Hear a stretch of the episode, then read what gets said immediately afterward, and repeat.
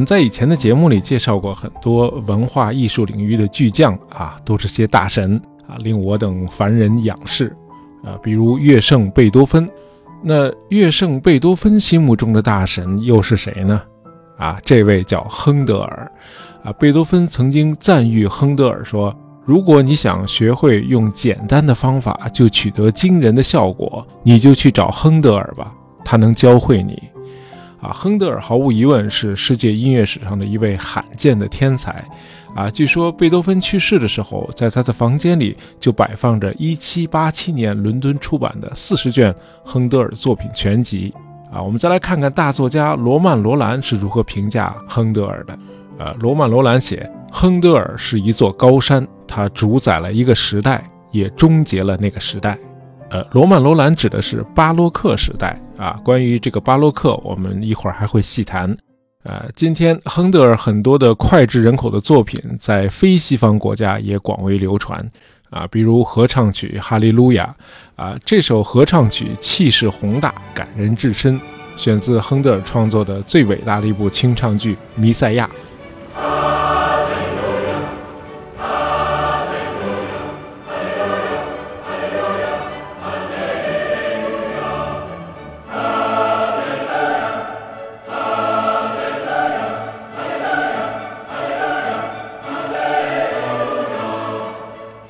一七四三年，《弥赛亚》在伦敦上演，呃，英国国王乔治二世亲临剧场。当听到第二部分的曲中大合唱《哈利路亚》的时候，国王按耐不住内心的激动，他站起身来听完了全曲。呃，乔治二世后来说，他感觉自己在那一刻已经置身于天堂，站在了上帝的面前。啊，国王称这首令人震撼的合唱曲为天国的国歌。呃，当时观众们也同国王一同站立起来啊，站立着聆听这个哈利路亚。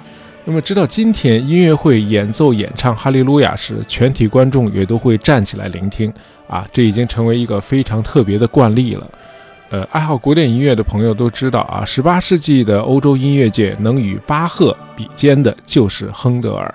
啊，他创作了大量的歌剧和清唱剧，啊，都极具艺术感染力。那么，他最著名的管弦乐作品包括水上音乐和皇家烟火音乐。啊，亨德尔与巴赫同岁，啊，两个人好像就差一个月，但是两个人的命运却截然不同。我们在以前的节目里谈过，巴赫前半生颠沛流离啊，去世后很快就被人们遗忘了。那么多亏门德尔松重新发掘和整理了他的作品，才引起世人对巴赫的关注。那么亨德尔的情况完全不同，他生前就名满天下啊，享有崇高的声誉，一直被皇家追捧。那么他一生都过着衣食无忧的生活。从亨德尔的画像中，我们可以看到啊，这是一张志得意满，甚至有点趾高气扬的面孔。呃，可以想见啊，这个人很有才，应该也很爱炫耀。呃，据说亨德尔是个情感丰富、很外露的人。一七四一年，当亨德尔完成那部著名的合唱曲《哈利路亚》的创作的时候，啊，仆人曾经看到他热泪盈眶。那么在日常排练的时候，据说亨德尔经常发火啊，一怒之下甚至会举起乐谱向乐队砸过去。啊，亨德尔喜欢开怀大笑啊，除了音乐，他还是个语言天才。据说他能够在一句话里用六七种语言骂人。啊，亨德尔一生都钟爱美食和美酒，在一些表现他晚年的油画里，我们可以看到他似乎发福得很厉害啊，能吃能喝嘛。呃，某种程度上，亨德尔更像是生活在二十一世纪的今天，他是那个时代最成功的外籍移民。呃，亨德尔去世的时候是个英国人，从二十六岁到七十四岁去世，他一直生活在英国，还加入了英国国籍。然而，亨德尔是在德意志地区出生和长大的，呃，父母都是地地道道的德意志人，啊，德语是他的母语。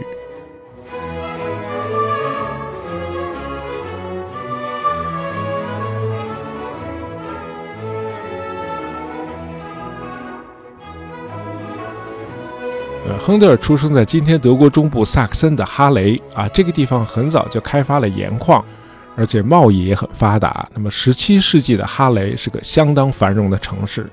那么，这一地区的贵族领主都热爱文艺啊，重金聘请了很多优秀的音乐家。呃，因此在哈雷，即便是在很小的教堂，也有很棒的管风琴师和唱诗班。那么在这里，人文和文学也得到了蓬勃的发展啊。剧院里经常上演德文版的莎士比亚戏剧。然而，亨德尔并没有出生在一个艺术世家啊，这一点和巴赫也很不一样。亨德尔的父亲是当地的理发师兼外科医生。呃，按照亨德尔最早的传记作家曼弗林的记述，亨德尔的父亲一直反对儿子学音乐啊，坚持让他去学法律。呃，然而亨德尔从小就狂热地爱上了音乐啊，在父亲的高压下，他就只好偷偷学。啊，传记作家曼弗林还记述了一个亨德尔在阁楼上偷偷练琴的故事，说亨德尔六岁的时候曾设法把一台台式的古钢琴偷偷地运到了家里储藏杂物的阁楼里。那么一旦家人外出，啊，他就偷偷地在这间阁楼里练琴。可老这么偷着练也不是个事儿啊。那么，所幸亨德尔后来有了贵人相助啊啊，大概是在九岁的时候，有一次亨德尔随父亲来到了公爵的领地 Weissenfels 去看望他的哥哥啊。亨德尔的哥哥卡尔当时是给这个约翰阿道夫公爵当侍从。啊，前面说了，亨德尔很外露啊，很爱炫耀。啊，不管这种性格是优点也好，缺点也罢，总之他小时候就有这种趋势，啊，有本事就想露一手。那么在宫廷的教堂里，小亨德尔就走到了管风琴前，就开始演奏起来了。啊，公爵立刻就被这种悠扬的琴声打动了，他就问手下是谁在演奏。呃，公爵的侍从卡尔回答说：“啊，那孩子是我的弟弟。”呃，按照传记作家曼弗林的讲述，公爵后来对亨德尔的父亲说。无论是对于公众，还是对于后世的人们而言，你剥夺这样一个天才学习音乐的权利，都是可耻的。啊，总之，公爵后来运用自己的影响力，说服了亨德尔的父亲，让孩子接受系统的音乐教育。这样，小亨德尔就带着公爵给他的赏银和信心啊，回到了老家哈雷。很快，亨德尔成了哈雷教区最著名的管风琴师啊扎乔夫的学生。扎乔夫立刻就发现了亨德尔极具音乐天赋啊，于是就尽其所能地向他介绍当时德意志地区和意大利的音乐啊，无论是宗教音乐还是世俗音乐。那么有了老师的点拨，亨德尔的进步就更快了。呃，一晃到了1702年，这年亨德尔17岁，呃，他已经当上了哈雷加尔文宗教堂的管风琴师了。他开始为教堂谱写周日的弥撒曲。呃，也是在这一年，亨德尔遵照父亲的遗愿啊，这时候父亲已经去世了啊，他开始在这个哈雷大学学习法律。那么事后看来，在大学接受人文教育，对塑造亨德尔后来的艺术人生也是尤为重要的啊。亨德尔后来创作了大量的歌剧和清唱剧。那么艺术史学者普遍认为，亨德尔有很高的文学品味和非凡的驾驭语言的能力。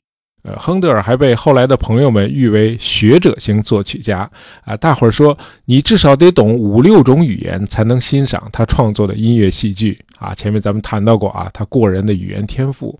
呃，普遍认为，在巴洛克时期的作曲家中，没有人能像亨德尔这样重视歌剧中的语言表现力啊。说到这儿呢，我们就得简单介绍一下巴洛克音乐啊。我们在介绍德累斯顿那期节目里谈到过巴洛克艺术风格。那么，巴洛克这个词的原意就是不规则的珍珠啊。这种艺术形式表现在音乐上，就是节奏要强烈、跳跃啊，采取多种旋律，比较强调曲子的起伏啊，因此很看重这个力度的变化，而速度却自始至终保持不变啊。我们来听一段亨德尔后来的名作《水上音乐》啊，感觉一下巴洛克风格。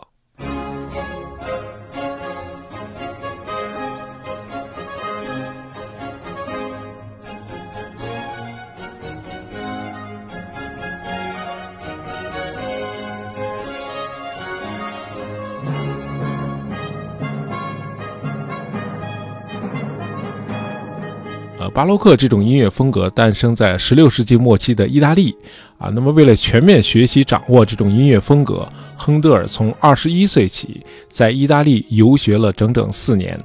啊，去意大利之前，他在德意志地区的人生经历，那么今天人们只能有个大致的印象啊。原因很简单，给亨德尔作传的传记作家多数都不是德国人，而是英国人。啊，因为英国人视亨德尔为英国的音乐大师啊，对他极其推崇，因此很踊跃地给他作传。啊，这就麻烦了啊！本来原始资料就少，又是一帮对德语不甚精通的外国人来收集这些资料，因此关于这段时间的记述啊，读起来简直就是一笔糊涂账啊！大致情况是这样的啊，还在亨德尔游学意大利之前，他就已经小有名气了。他先去了柏林。呃，我们以前介绍过的那位普鲁士国王腓特烈大帝很欣赏亨德尔，主动提出要资助他去意大利学习。呃，腓特烈大帝隐含的意思就是我资助你去学习，你回国之后啊，在我的宫廷里做乐师。那么亨德尔谢绝了，这样他就去了汉堡啊，在这个当时德意志最自由的城市，亨德尔的天才得到了第一次迸发。他在短短的两年时间里就创作了四部歌剧。那么用创作挣得的收入，亨德尔自费去意大利游学了。呃，所谓游学就是到处走嘛。亨德尔在四年的时间里走遍了意大利的所有文化名城啊，结识了当地歌剧界很多大师级的人物，并虚心地向他们求教啊。得到真传之后，亨德尔爱炫的老毛病又犯了。他在意大利可以说是现学现卖。呃，他为佛罗伦萨和威尼斯写歌剧，创作小夜曲。为罗马教廷谱写气势宏大的教堂音乐啊，这些作品都堪称一流。当时意大利的观众对音乐的鉴赏力明显要高于阿尔卑斯山以北的德意志人。呃，然而他们都为亨德尔这个来自德意志的留学生所折服。意大利观众亲切地称亨德尔为“亲爱的萨克森人”啊，因为亨德尔出生在德意志的萨克森地区。啊那么，一七一零年，时年二十五岁的亨德尔载誉而归啊，回到了德意志。亨德尔现在是名人了啊，身价倍增。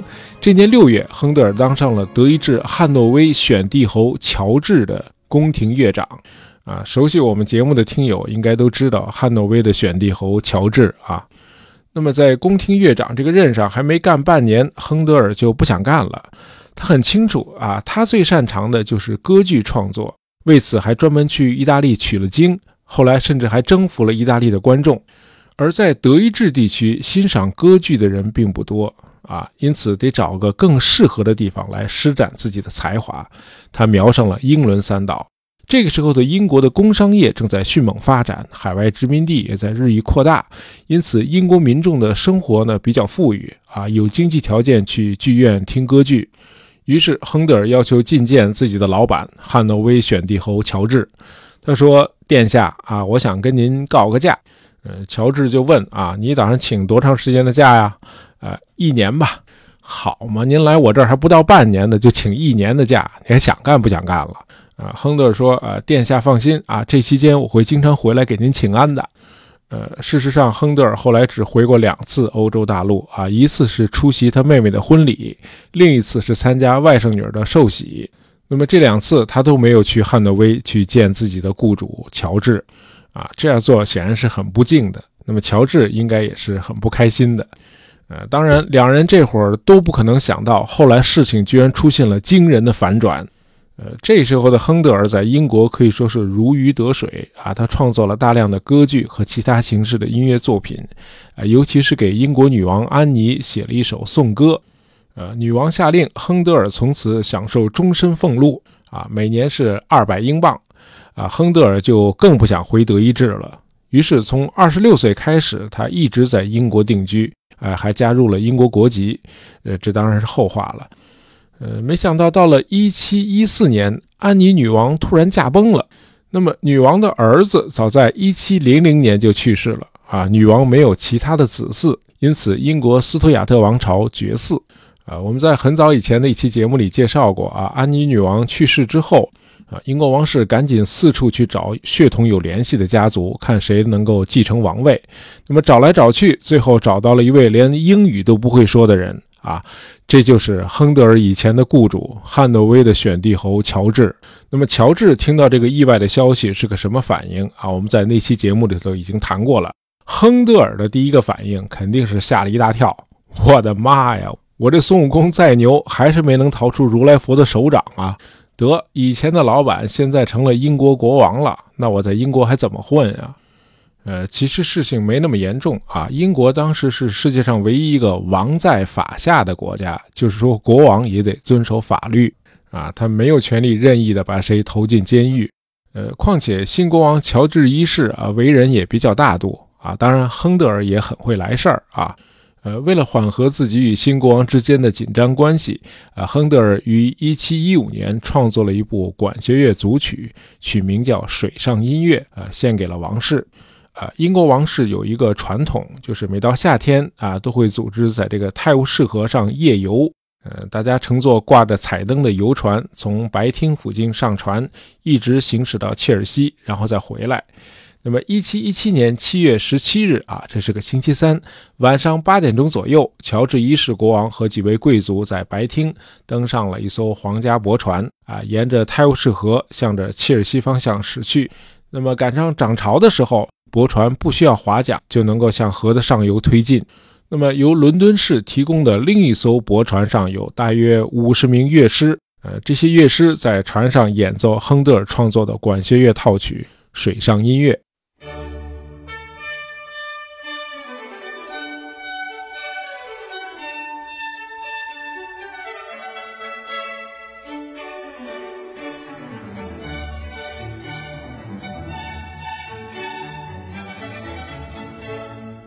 许多伦敦人也来到河边聆听这次独特的水上音乐会，啊，有不少民众还自己驾着船随行，啊，据报道，当时整条河上已经看不到河面了，啊，完全被大大小小的各种船覆盖了。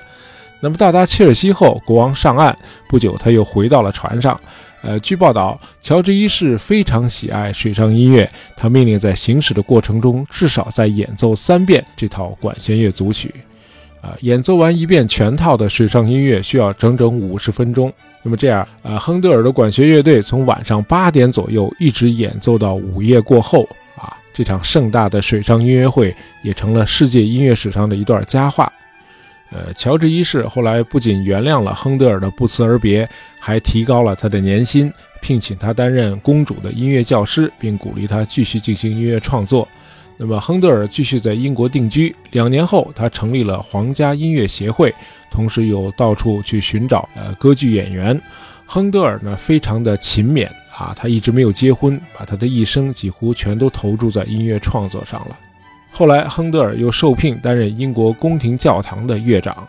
嗯，他一共创作了四十二部歌剧和二十六部清唱剧，以及大量的管弦乐。那么，除了水上音乐组曲啊，最著名的管弦乐作品应该就是《皇家烟火音乐》啊。这部作品创作于1749年啊，这时候已经是乔治二世统治时期了啊，就是站起来聆听哈利路亚的那位国王。呃，为了庆祝奥地利王位继承战争的结束，呃，乔治二世委托亨德尔创作了这部《皇家烟火音乐》啊。这部作品直到亨德尔去世后仍然经久不衰啊，备受欢迎。莫扎特称这部作品完美的呈现了英国人的骄傲和欢乐啊！我们一起来听一小段。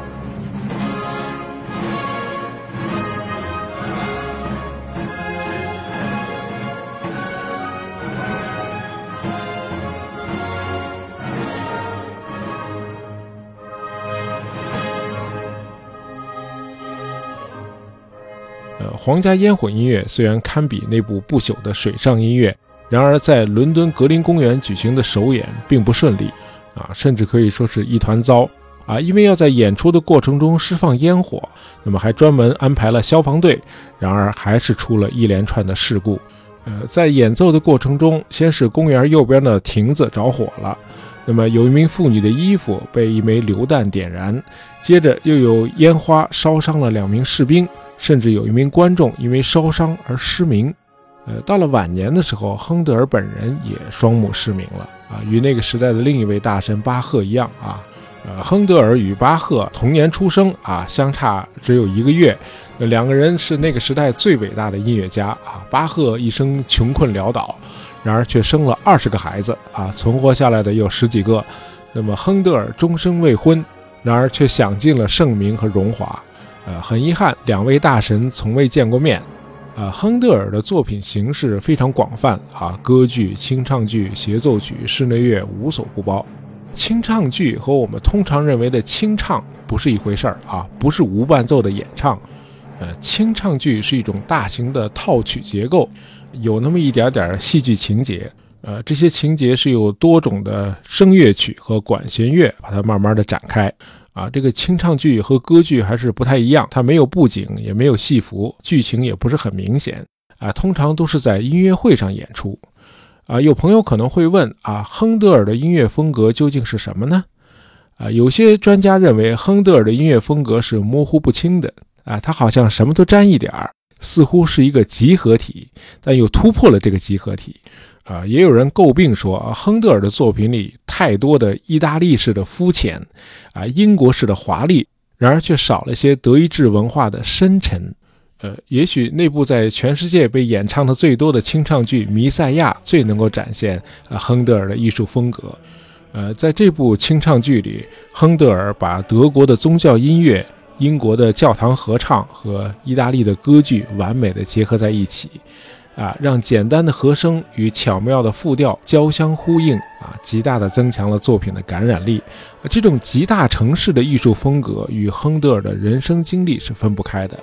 亨德尔青少年时代接触的是德意志北部地区的宗教音乐，那么在意大利学艺期间，啊，受到了当地的歌剧艺术的熏陶，那么后来又移民英国，他的风格里又融入了英国元素。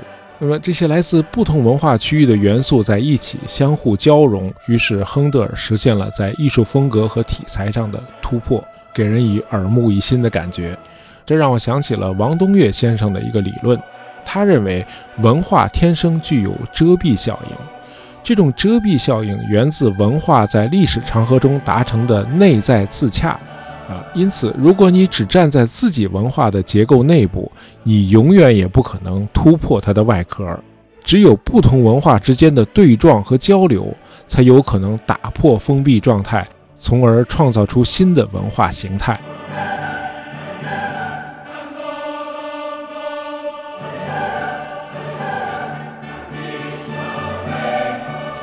今天我们聊了聊亨德尔。呃，今天做这个故事也是考虑到亨德尔的音乐作品呢，多数都很华丽，很有节日气氛，呃，适合用来迎接虎年的到来。别忘了备好年货啊，买年货就上京东年货节，呃，点击屏幕下方小黄条，领完红包添年货，省时省力更省钱。记得每天都来领啊！首单购买成功，还有喜马拉雅自营商城大额优惠券相赠啊，大家别错过了。好，预祝大家新春愉快！啊，喜欢大爷杂货铺的朋友，不要忘了订阅我们的专辑。那希望大家能够在朋友圈里推荐一下我们的节目。感谢大家收听，咱们下期再见。